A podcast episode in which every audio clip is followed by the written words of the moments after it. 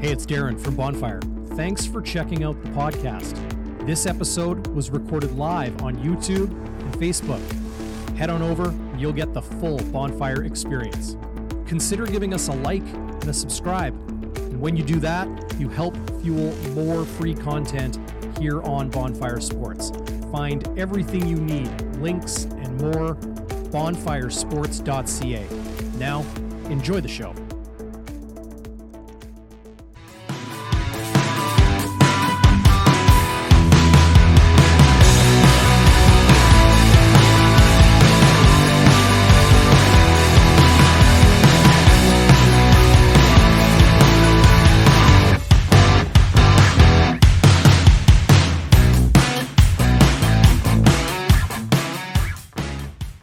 Here we are, Bonfire Midweek. Let's go. Darren Bombing. That's not Zach Schnitzer. That's our good friend Ted Wyman. What's going on, Teddy? How are you? I'm doing great, man. Uh, I think this is my first time on the show, so I'm uh, pretty excited about it and uh, looking forward to talking all things CFL. Absolutely. Yeah, we got a lot to get to on the show. Thanks to everybody who's watching live on YouTube and Facebook. If you're on Twitter, head over to youtube.com slash bonfire sports. Then you can join the live chat and be involved in the show throughout. Uh, Ted and I, well, Ted, we are going to get into a lot here because it was an interesting week in the world of not just the Winnipeg Blue Bombers, but the Canadian Football League. We saw the emergence once again of Nathan Rourke. We saw some surprising results uh, in a couple games, including the Blue Bombers' upcoming opponent, the Toronto Argonauts, getting absolutely chewed up by the Lions uh, this past week. Um, but maybe let's start uh, right um, where things uh, are, are maybe most fresh in people's minds and it's the Winnipeg Blue Bombers and their defense in particular. It's unbelievable to think all the way back to game one, quarter one of the season was the last time they allowed a touchdown against an opponent. The bend, don't break, the yards, but no points. It really is impressive.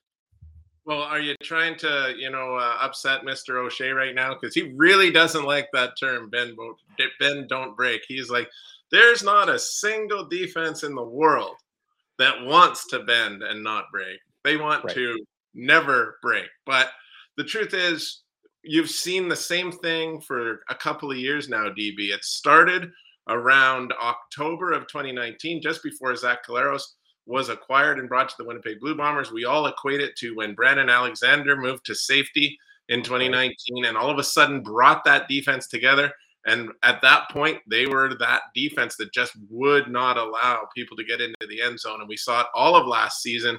It was really quite remarkable what they did last year. And maybe even, you know, it was talked about a lot, but maybe not talked about enough because that defense just will not, you know, if, if a team gets into Winnipeg territory, it changes. It's almost like, yeah, you can have some yards, but if you want to get into that end zone, you are going to have to do something really special. And the Bombers don't let it happen. They haven't let it happen so far this year. There are concerns about the amount of yards in the first couple of games, especially when Jeremiah Masoli was throwing like crazy. The secondary didn't look great. But again, what did it cost them? You know, and in, in the last two games, it's eight field goals. That is pretty damn good defense. I think I muted myself there so I could clear my throat, Teddy. But uh, imagine the amount of pressure it's that's off the shoulders of the Blue Bombers offense, especially early in the season here, where Collaros is getting used to a different mix of receivers. The offensive line has had changes, and now injury to Michael Couture, so more changes there. Two new running backs. I mean, new in the sense that they're the the starters now, or Brady Oliveira is the starter, and Johnny's the number two. No more Andrew Harris. Uh, they haven't maybe been as explosive as they were at times in 2021 where's your level of, of concern or where do you feel it the concern maybe should be uh, on the offense right now it's good that the defense is playing well it's offsetting the offense to you know score 19 or 25 points and, and win a game handily I don't really see it being that different from what I expected coming out of training camp. You've lost Andrew Harris. You've lost Drew DesJarlais. You've lost Kenny Lawler. You've lost Darvin Adams. Those are all all star players, or at least all star caliber players. And it's not that easy to replace players like that. And the Bombers obviously have not gelled super quickly on offense, particularly right. that offensive line's a little different without Desjarlais and now and now Couture as well. Brady Oliveira is a different kind of running back from Andrew Harris. He doesn't have that same dynamism. He's very good. It's it's it's pretty clear. We haven't seen much of it yet. It hasn't worked all that great. There's no doubt about it. But I also noticed that the receiving core wasn't particularly on point uh, a, a, lot of the time.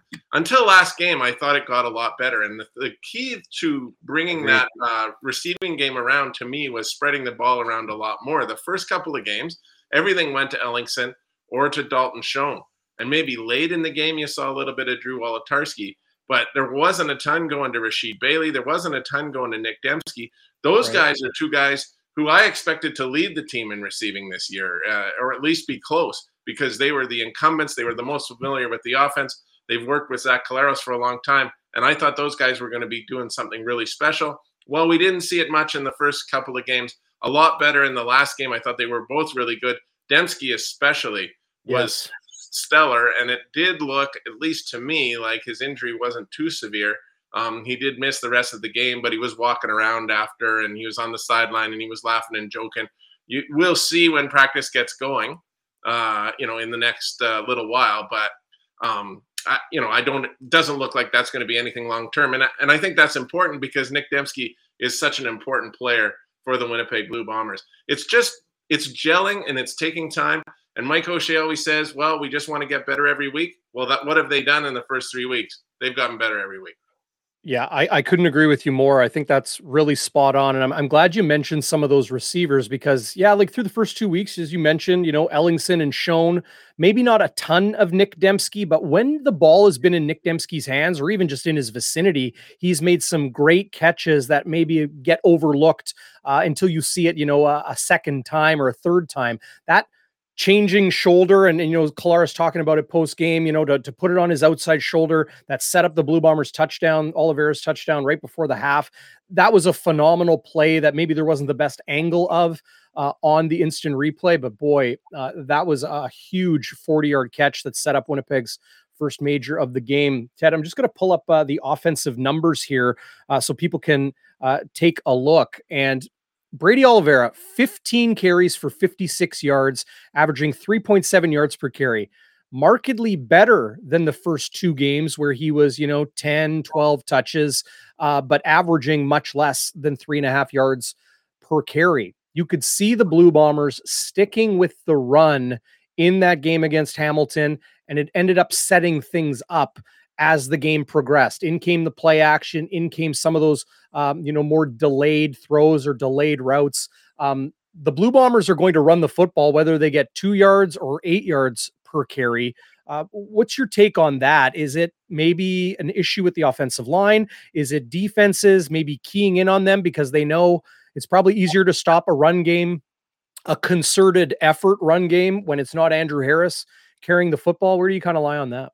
Well, I just think it's a combination of things, DB. I mean, if you're you're taking Andrew Harris out of the mix and you're taking out uh, uh you're changing up the offensive line. It's going to take a little time for an offensive line to gel when it's got new players on it. That has been a luxury in Winnipeg for quite some time that they've had at least four of the five, and and really this year they did as well. And Geoff Gray being a backup for the last couple of years, it shouldn't have been all that major of a transition, but we don't know yet just how good Geoff Gray is. It's going to take some time to figure that out. I think he's taken a few penalties that weren't too great, especially in the last game, and we're not seeing the same uh, dynamic play from the running game. But I do think that it looks like it might not be too far off to me. You know, I mean, Oliveira's not getting a ton of yards. That's true. Mm-hmm. But it does look like there's a chance to break something there. And the beauty of it is that you've got Johnny Augustine who can come in and he's just a different kind of back. He's just a speed back. Oliveira is a power back, and you get that, and you know that great. If you get that great push, you can really see Johnny Augustine hit the holes. It's got to be a little bit better, but you can see that what they're doing is they're mixing it up as much as they can. You get it to Oliveira the most touches, you get it to Augustine a little bit, you might get it to Demski, and you're going to get it to Rasheed Bailey, who had two or three carries in the last game as well on that fly sweep. And that has been a productive play for the Bombers. And I thought, you know, probably the best run of the year for the Bombers was Nick Demski in the fourth quarter in Ottawa when he yeah. was clearly stopped behind the line of scrimmage and he somehow scooted through and ended up getting nine yards. And then they get the first down on short yardage. And that, you know, that just shows that there's a lot of guys that can really carry the water when it comes out of the backfield. But it doesn't, um, you know, it, I, I, thought that game in Ottawa, this uh, that, that uh, they had a 115 yards rushing or something like that. And then I was hearing about how the rushing game was so bad. Well, I was going, well, 115 yards isn't that bad. It's just that no one player did much to make that 115 yards happen. But I don't think that was that discouraging a game in terms of the uh, in terms of the running game. And I thought it was okay this week as well. I did read a story today that said run, rushing is down across the league. Right. Perhaps that has things to do with passing being up because of the uh, the changes that were made in the CFL this year with the hash marks the way they are. Quarterbacks want to attack as much as they can, and we certainly have seen it because Jeremiah Masoli threw a bundle of passes against the Bombers, and Dane Evans threw some 40 passes against the Bombers last week too. So well, they just don't know, run. They just don't run the football traditionally, right? So yeah, you look at the Bombers and you say, well, they're not running, but who is? That being said, right. their rushing numbers are low and near the bottom of the league, and that's weird to see. So I expect them to continue with it, like you said, and I expect them to get better in that area. But again, you do not have Andrew Harris anymore. You just don't. You have to find a way to make it work almost as well as when he was here, because that was a big part of why the Bombers offense was so good. I'm just thinking out loud right now. I wonder if the hash marks have anything to do with the running game being down this year, just with everything being closer to the field, less threat of you know far side passes, that sort of thing. I'm not exactly sure. I, I need more than a three week sample size eh, in the CFL to maybe gauge that. You're right, Ted. The Blue Bombers don't have Andrew Harris anymore, but the defense has Andrew Harris yeah. this week in Toronto. Uh, it's a unique quirk in the CFL schedule. I'm thinking probably due to the Canada Day long weekend and not to be the afterthought of the afterthought in the big smoke and the Toronto Argonauts having a home game. But uh, Monday, they will play July 4th uh, in Toronto. And Andrew Harris, like, came out of the gate like a bat out of heck in week one. Um, you know, looked to, to kind of maybe snag himself a little bit, some soft tissue issues in his legs. He did not look nearly as explosive to me uh, just less pop in his in his running uh, in in BC this past week. That all said, you can have you know Walter Payton back there.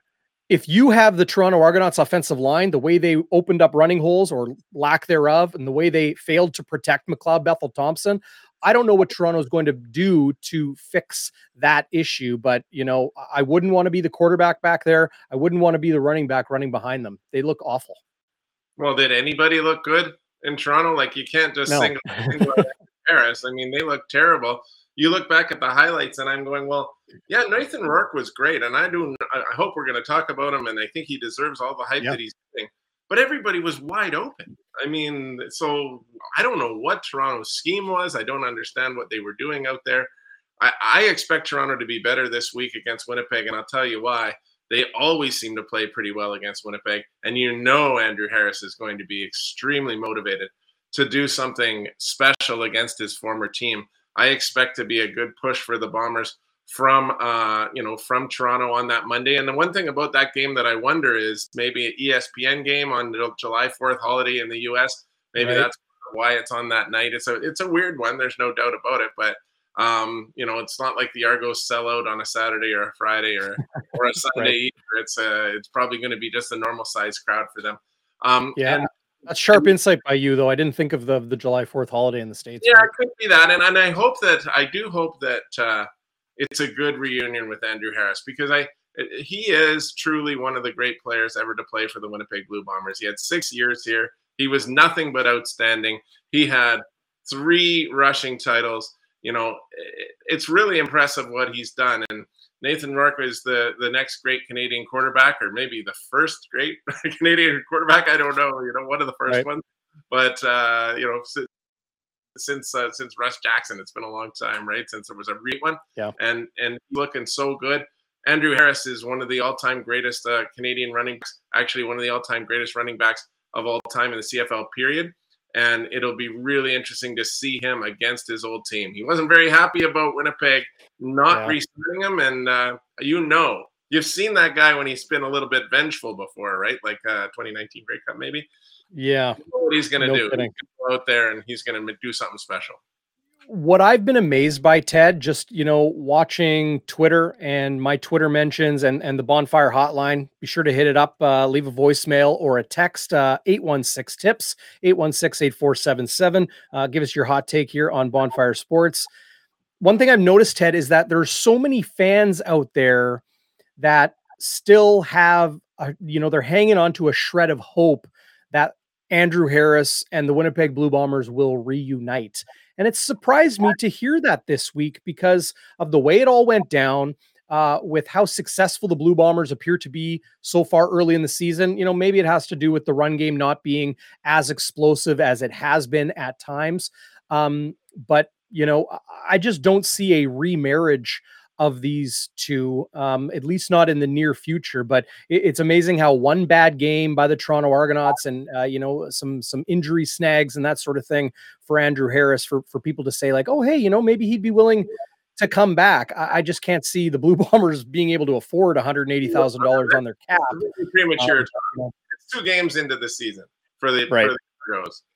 The East yeah. Division is as wide open as it's ever been. I mean, no, right. the Argos are still in first place. they got to win, baby. yeah. like some, you know, I think Ottawa might be the best team, the one that, that I've seen. They played really well against the Bombers, but they're 0 2. So, I mean, come on. Like, you can't even start thinking that way at all. It, it, I don't I don't think that's realistic. I think the Argos should be getting better. It really is a bad start. There's no doubt about it. But we also all agree that BC is looking pretty fantastic. So, you know, it, it, was 44 to 3 so you, you, know you know one team was great and one team was terrible for that to happen. But i i, I can't say that i think that's going to happen repeatedly. I, I, do expect a pretty strong game from the argos this week and and we'll see a little bit more uh, of what they have to offer because man the way things are in toronto with the lack of interest on the fans and whatnot or you know from the fans they can't be a terrible team this year, or else there's just going to be nobody there. Yeah, uh, it, like look at this number. I don't know if you can see it if you're watching on a phone or a smaller iPad. That's points for the first place Toronto Argonauts entering week four, albeit they have had a bye. They have 23 points scored, and they're in first place in the East Division. You head over to the West. Calgary scored 93, but allowed 80. Winnipeg's only scored 64 through three games, which doesn't sound like a huge number, you know, averaging 21 and a bit per game. 41 points against in three games. And as we mentioned, just that one touchdown all the way back. Of course, the BC Lions leading the CFL with 103 points scored in just two games. Uh, people were wondering if the week two bye the BC Lions had, Ted, would take momentum or, or, some wind out of their sails. It, it, definitely did not. They laid an absolute beating on uh, the Toronto Argonauts. Um, you want to maybe take a quick trip around the Canadian Football League? Let's Why do it. Let's go. Okay.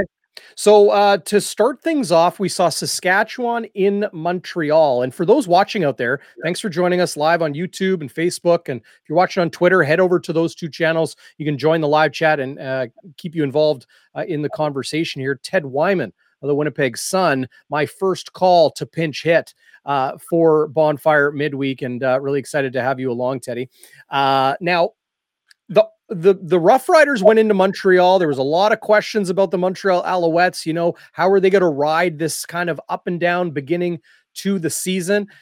For whatever reason, the Saskatchewan Roughriders just made mistake after mistake after mistake, and all the apologists came out on the post game shows in our uh, neighbors to the west, Ted, where it was, well, it was a short week and it was this and that. 37 13, they lose in Montreal to an Alouettes team that has been hot and cold uh, all season. Um, total net yards in this game 285 for the Rough Riders, 296 for the Alouettes. And this was a 37 13 football game. Uh, it was just the way I saw it, Ted, mistake after mistake the Rough Riders made. And while now people aren't really putting them in that same conversation with the Stampeders and the Blue Bombers, well, and even the Lions in the West. I've certainly seen some people say that, you know the it was a short week for the Riders, and that that had a lot to do with why they weren't particularly strong in that game. But it, you know that that was just not a good performance. It was pretty much over at halftime.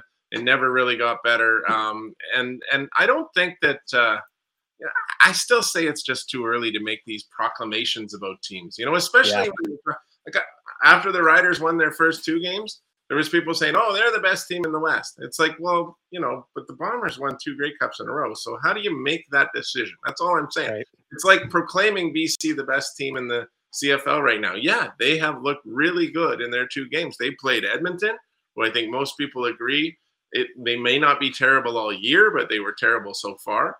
Toronto may not be terrible all year, but they're terrible so far. And that's why uh, BC, looking very good, has dismantled those two teams. Let's get them in against some of these other teams. And it's the same situation with the Saskatchewan Riders, Saskatchewan Rough Riders, and the Bombers for that matter. You're probably not going all the way through this thing undefeated. I've said that about the Bombers from the beginning of the year. This is not going to be the same as last year. They were running away with almost every game last year. That is not going to happen this year.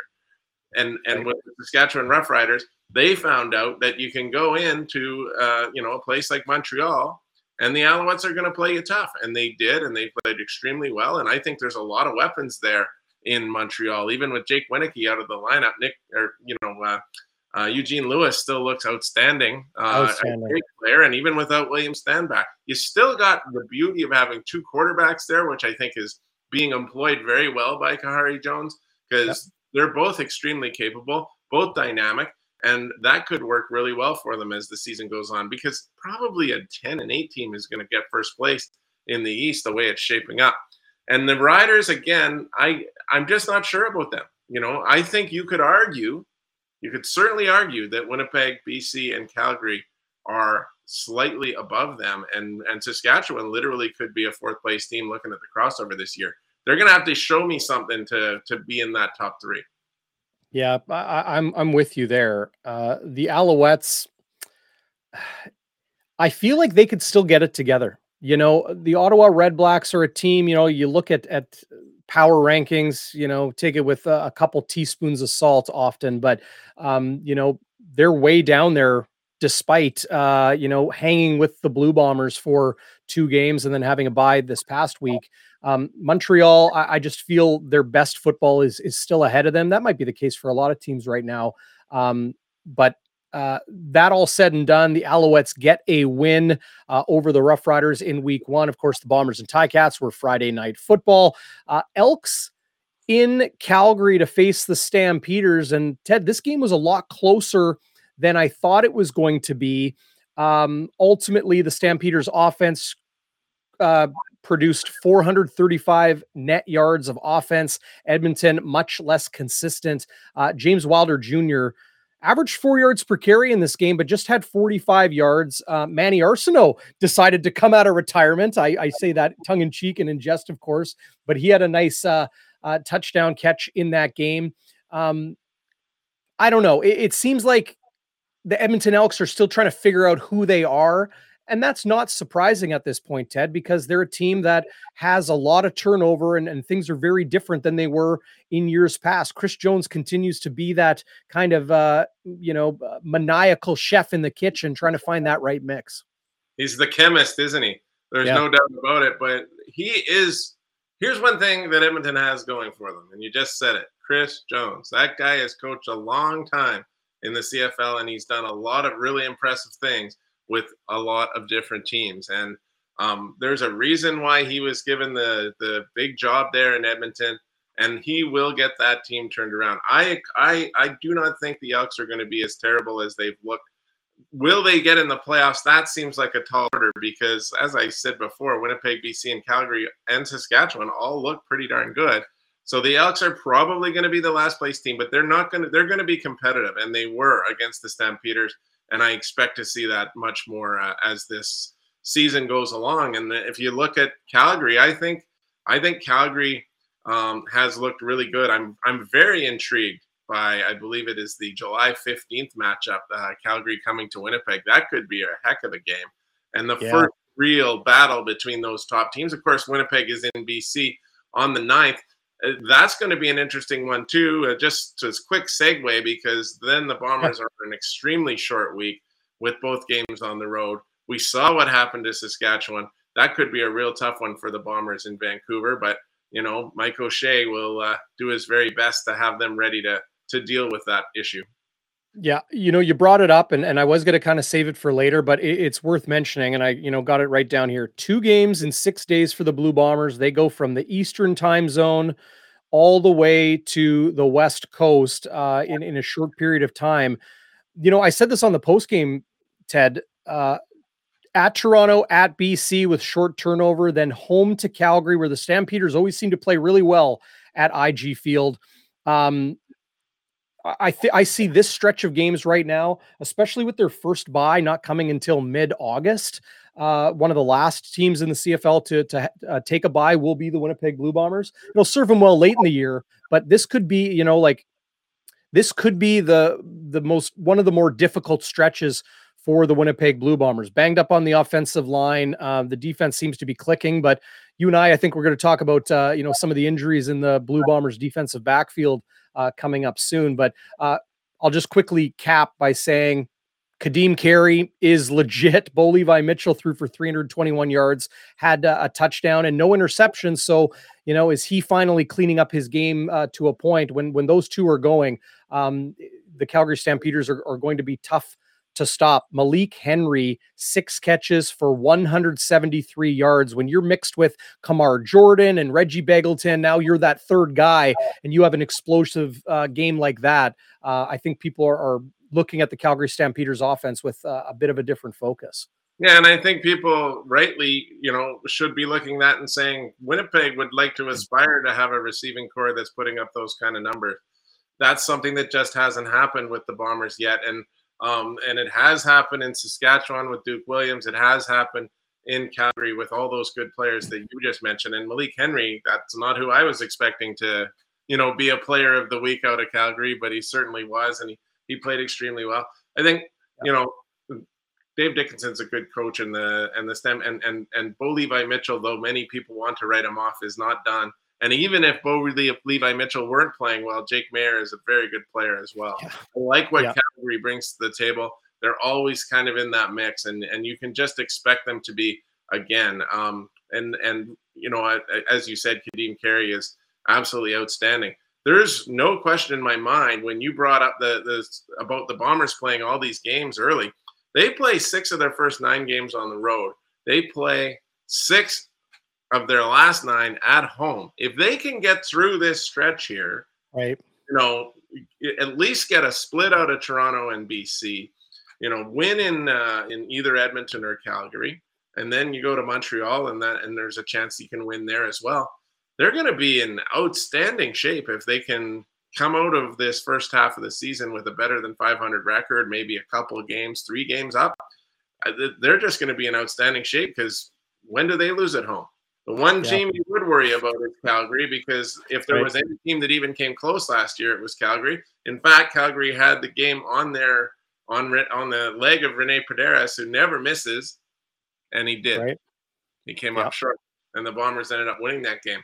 But uh, you know, you don't remember that when you're thinking 20 out of 21 wins at home and and yeah. 11 in a row or 12 in a row, whatever it is now. But it, you know, Calgary was close and and I don't think the Bombers uh, would ever be playing a team like that and uh, and thinking that it's going to be an easy two points. No, with Hufnagel and Dickenson, uh, I'll never sleep on the Calgary Stampeders in any single game that they play. Uh, you mentioned that stretch, you know, through to that bye, Ted.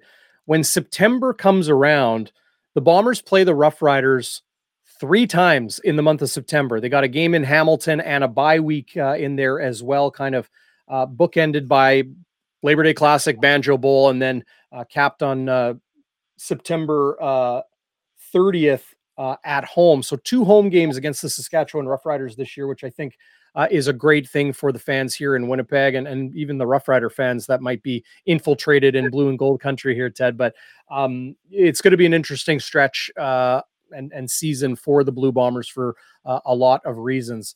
Uh, to wrap up week three in the CFL, Toronto going into the Lions Den and getting absolutely devoured by the Leos. Um, it was really all about Nathan Rourke in this game. He broke a record for the most passing yards in a single game by a Canadian quarterback, set a new mark of 436 yards, four touchdowns. No interceptions. He ran three times for 15 yards as well. Uh, he was just absolutely on fire all night long. 87% passing to complement his week one performance, where he was even better, only missing three three passes uh, in that game. Uh, you know, they lose their their running back uh, uh, Butler for a stretch of time there. They just started feeding the pill uh, to their fullback. Uh, Toronto didn't have any answer on defense or offense. Uh, just away they went. Dominique Rhymes was the leading receiver with eight catches on eight targets for 143 yards. But it was Jevon Cottoy and Keon Hatcher and uh, Lucky Whitehead with his old number 87 here in Winnipeg. Well, he had 87 yards uh, in that game on uh, nine catches, the most targeted BC Lions receiver. Not only are there a lot of weapons in BC, Ted, not only is Nathan Rourke making things happen as a first year starter and second year player, 24 years old, like um, that's all amazing. But the offensive line, like I understand they faced the Elks and they faced the Argos. I would be daunted by the Argos defensive front with Oakman and Ray and, and, and some of those guys. But man, th- this BC Lions offensive line it's not like it got completely rebuilt. It sure looks a lot better, more stable, more sound than those offensive line troubles we've seen when Mike Reilly was behind them. It's funny that you brought up that name, Mike Reilly, because I was just sitting here thinking, can you even imagine that a player of Mike Reilly's caliber retires and they get better? I mean, yeah. that just doesn't make any sense. And and you saw a tiny bit of Nathan Rourke last year, but then he comes out this year and he's just firing darts all over the field. And those throws look really great. I mean, uh, I was watching the game. I had a couple of friends around watching the game, and I'm thinking, look at this guy. Like, just look at what he's doing. This is yeah. something historical in the making. That's what it seems like. You don't want to overestimate anything because lots can happen. Um, we're not going to start, you know, comparing him to Doug Flutie already or anything like that. Sure. But it's pretty darn impressive what he's done through two games. Let's see what happens when he goes up against Ottawa. I think Ottawa's got a pretty strong team. They look very and on good. the road. Good D. Going to be a totally different story there, you would think. And then he's going to have to face Winnipeg, and that's going to be a challenge. But I'm really looking forward to going to Vancouver next week and getting a close look at this guy and talking to him and and and getting to know uh, what he's all about a little better, and then seeing how the Bombers fare against the Lions because last year with Mike Reilly at the helm, the Bombers beat them handily two weeks in a row. It was not even close. That is not going to be the case this time. It sure doesn't appear. No, absolutely. And, you know, this, this definitely isn't uh, the last we've heard or will speak of Nathan Rourke. He's clearly got something cooking.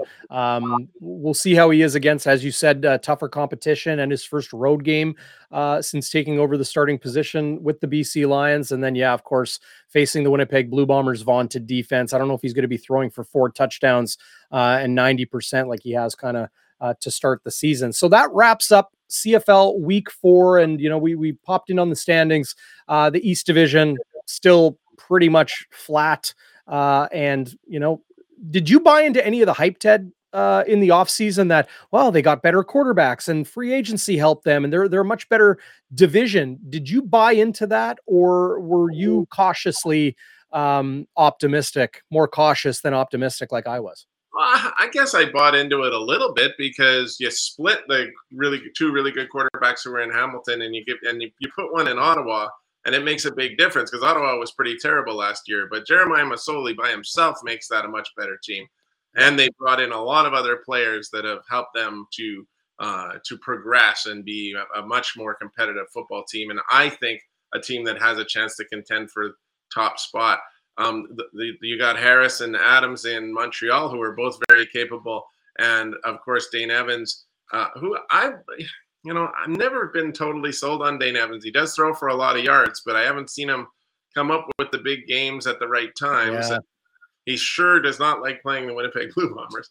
That's uh, that's hundred percent. That has been just a nightmare for him. And then McLeod Bethel Thompson, who obviously has a really good arm and he can really chuck it all over the place. But if they don't have a very good scheme set up, and uh, then that's not going to work that well. But I guess I did think that it was going to be stronger. I thought it would be. I thought there would be probably a, a pretty close race in both uh, on both sides, and there probably wouldn't be a crossover. That's the way I was thinking coming into the season. Now I'm not so sure. I think just again, it's super early, and let's talk again in three weeks and see where things are at.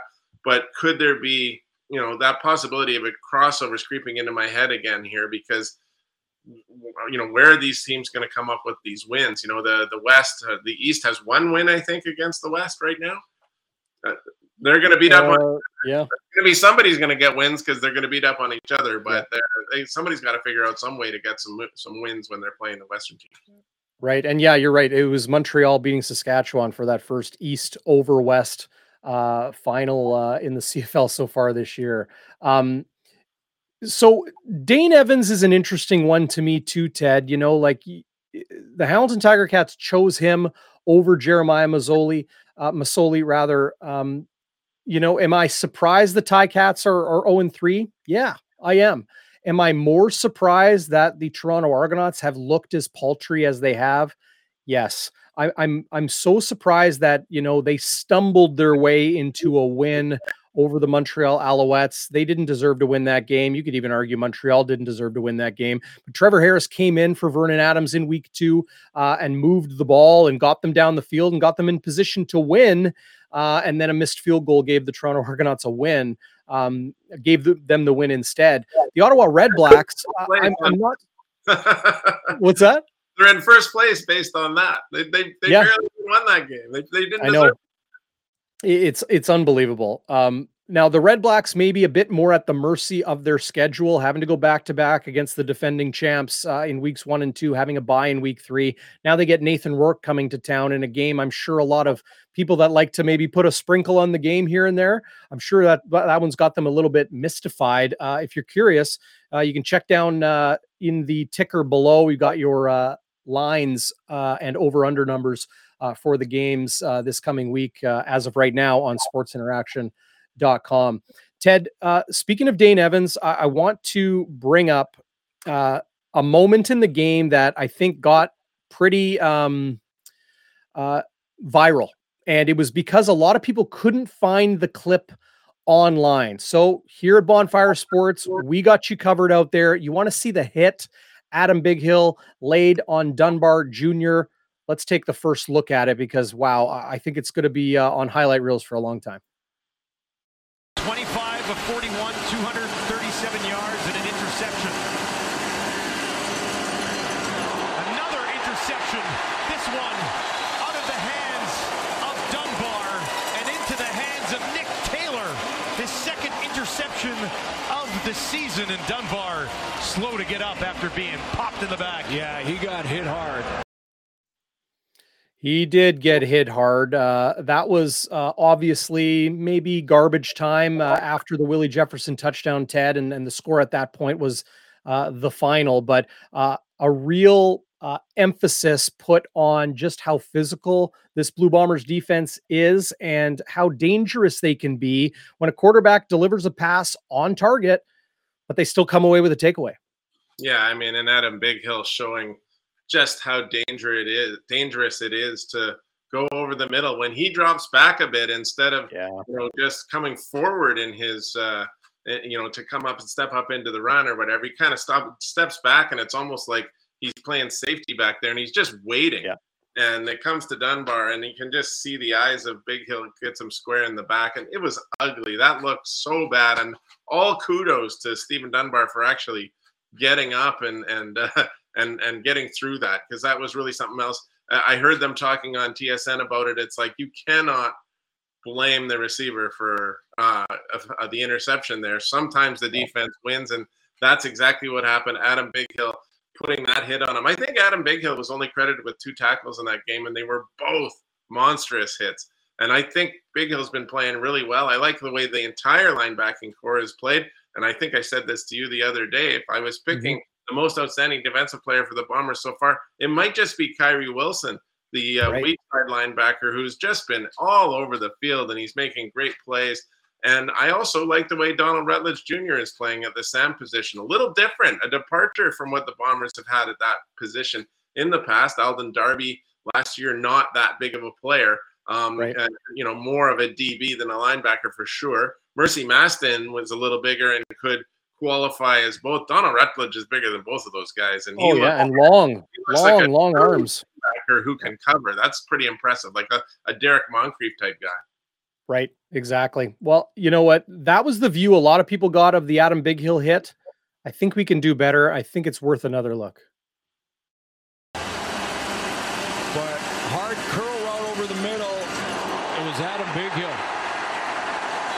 Adam Bighill, who will who will drop as deep as the safety at times in Richie Hall's defense.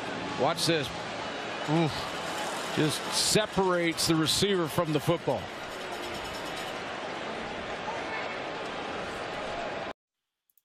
absolutely textbook and just you know the the players on other teams are watching that and they know that it's there you know like brandon alexander might not be with the winnipeg blue bombers uh, healthy enough to play right now ted and we're seeing him during practice you know running around and and you know exerting himself hard so i, I think it's sooner rather than later for uh, brandon alexander to come back but it's Adam Bighill. it's it's Malcolm Thompson, it's uh, Deatrick Nichols. These guys are all laying big hits and and imposing themselves on a defense. I wouldn't want to be facing those guys. Like somebody said in the live chat, I wouldn't. Uh, it was Arlen. There it is, Arlen Axelrod. Uh, very very good point.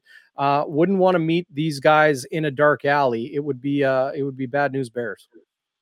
It's absolutely true, and I'd like to throw one more name into there. I mean, obviously, we we all know what Willie Jefferson. Willie Jefferson was great last week, by the way, and and, and Jackson Jeffcoat can do. But I was really impressed with the play of Demerio Houston coming in at quarterback, and he was filling in for Winston Rose, who did not have very good games in the first two weeks. It was like, hey, he leads the CFL in tackles. That's no good for a cornerback. And so uh, the fact that he was out, there was a obviously there's an injury there, but you know, maybe also a timeout for Winston Rose because he just didn't have a great start.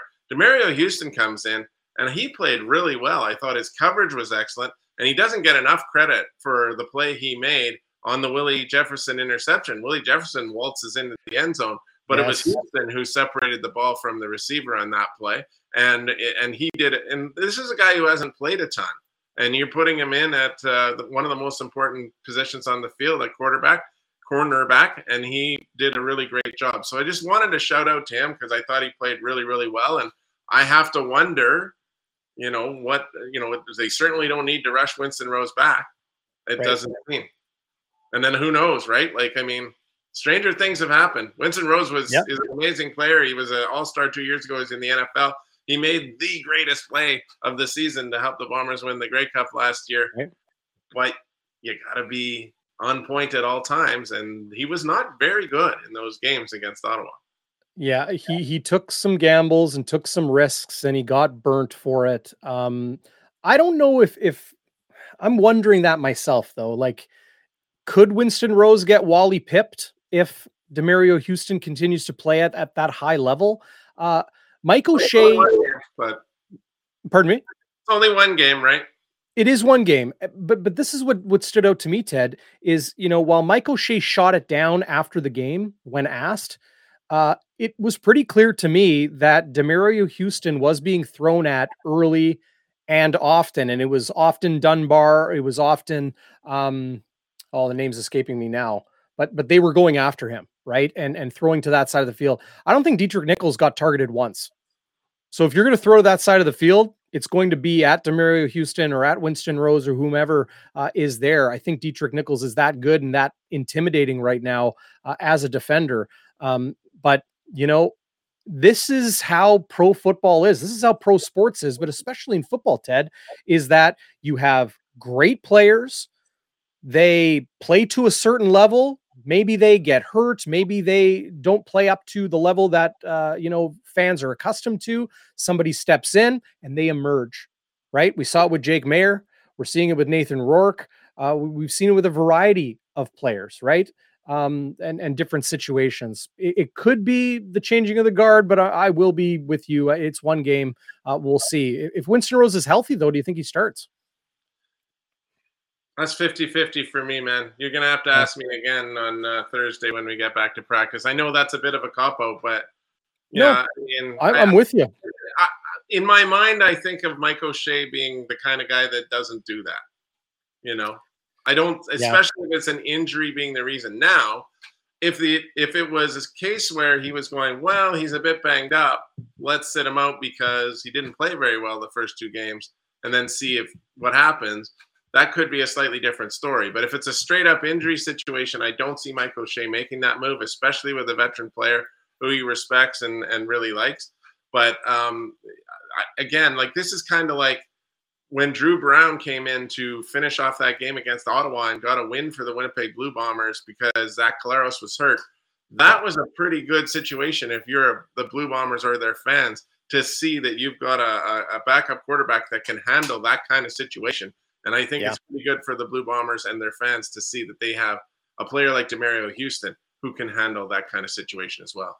Yeah, Dru Brown was clutch. Demerio Houston, when he needed to be, he was clutch, and it, it showed in uh, you know that that Willie Jefferson interception, as you mentioned, Ted. Uh, some of those guys and some of those plays away from maybe where the the the you know uh, celebration is uh, need to be highlighted. And Demerio Houston made a heck of a play um, amongst a few uh, back on Friday night. Uh, this question I have on the screen right now what is the key to the Winnipeg Blue Bombers defense? Is it the defensive line? Is it the linebackers? I understand the DBs have taken a lot of heat this year, and, and you know, uh, Winston Rose, maybe uh, most primary among it for uh, letting some big plays go to the Ottawa Redblacks.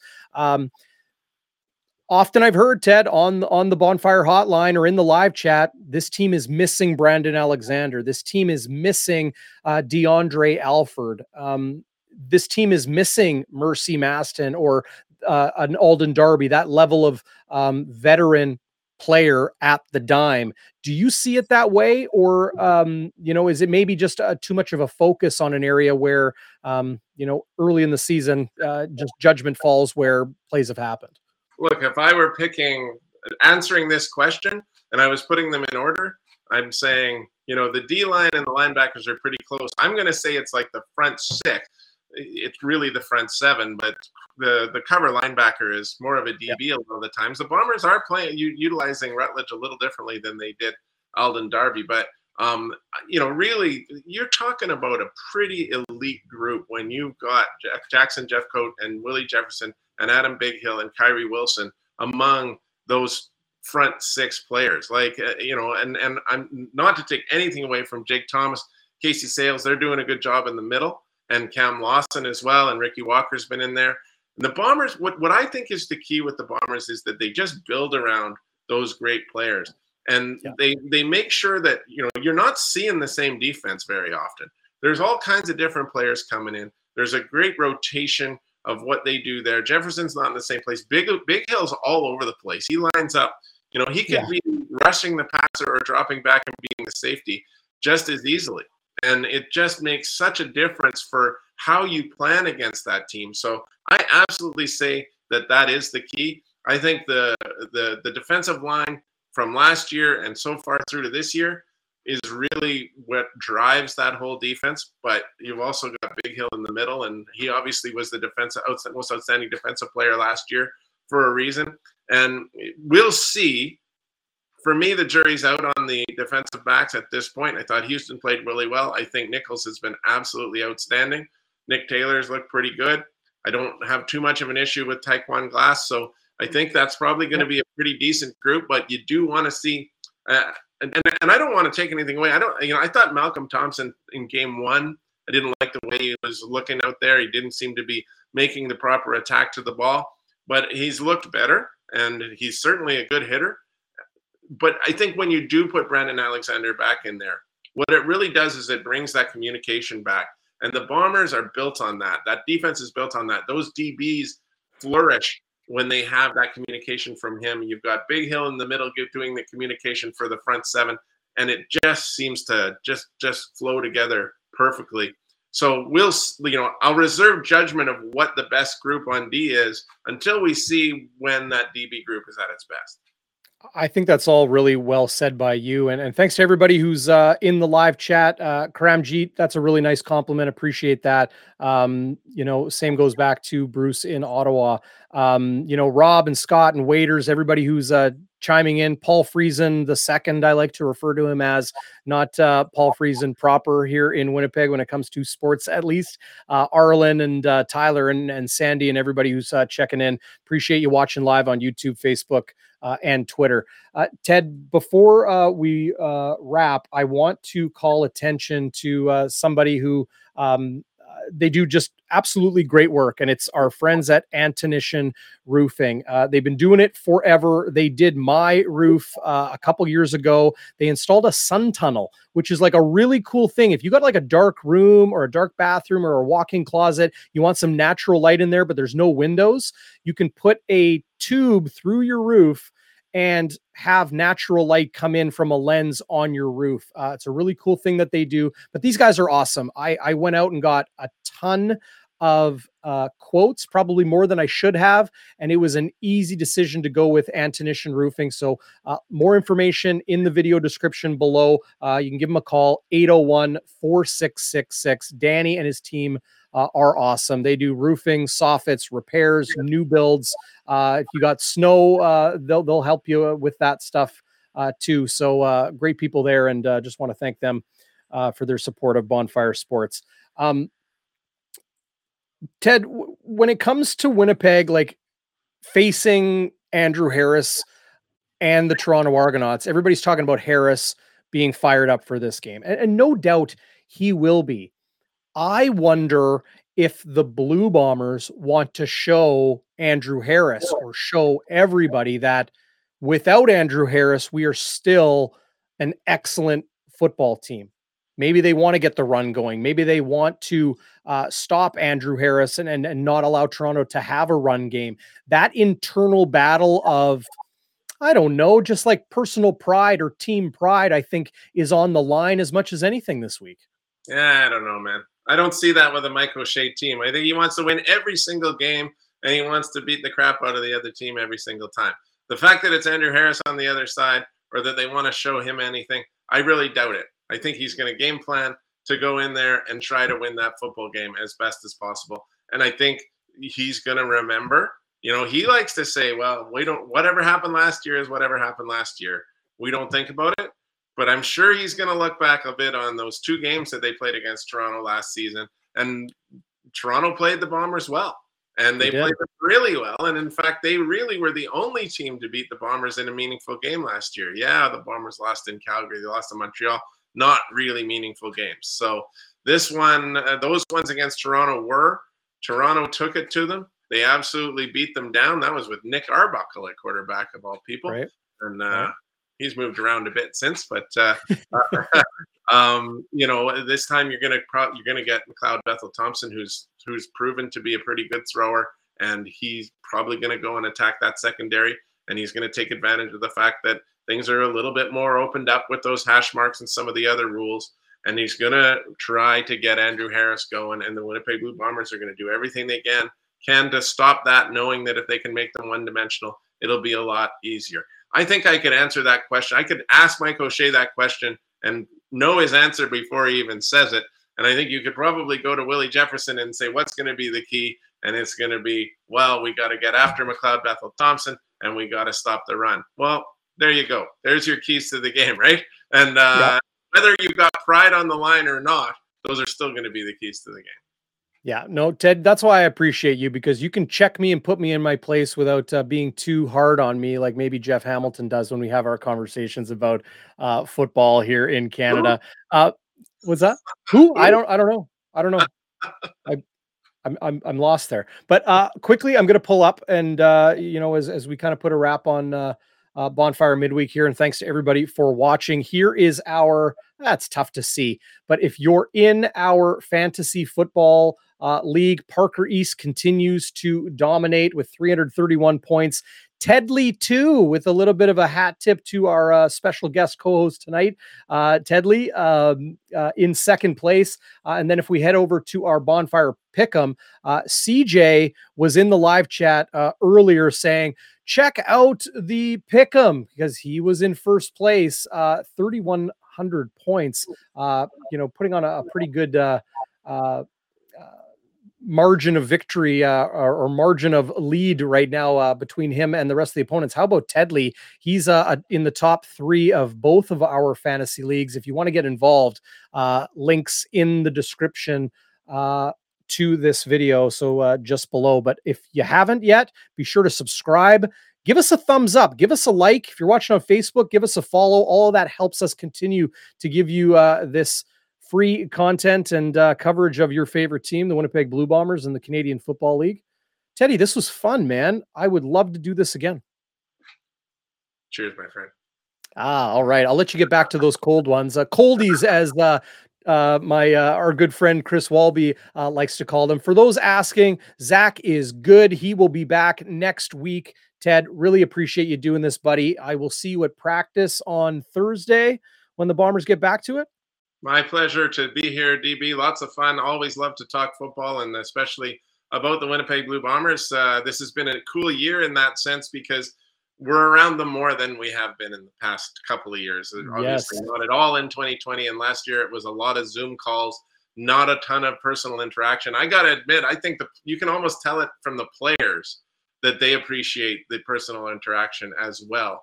Uh, as yeah. opposed to what we were doing in the past. So it's a lot of fun to be around it. Um, it's going to be one heck of a busy next six weeks for the Blue Bombers, and it'll be really interesting to see where they are come uh, August long weekend. Now, agreed there. So before we sign off, we got to have one more look.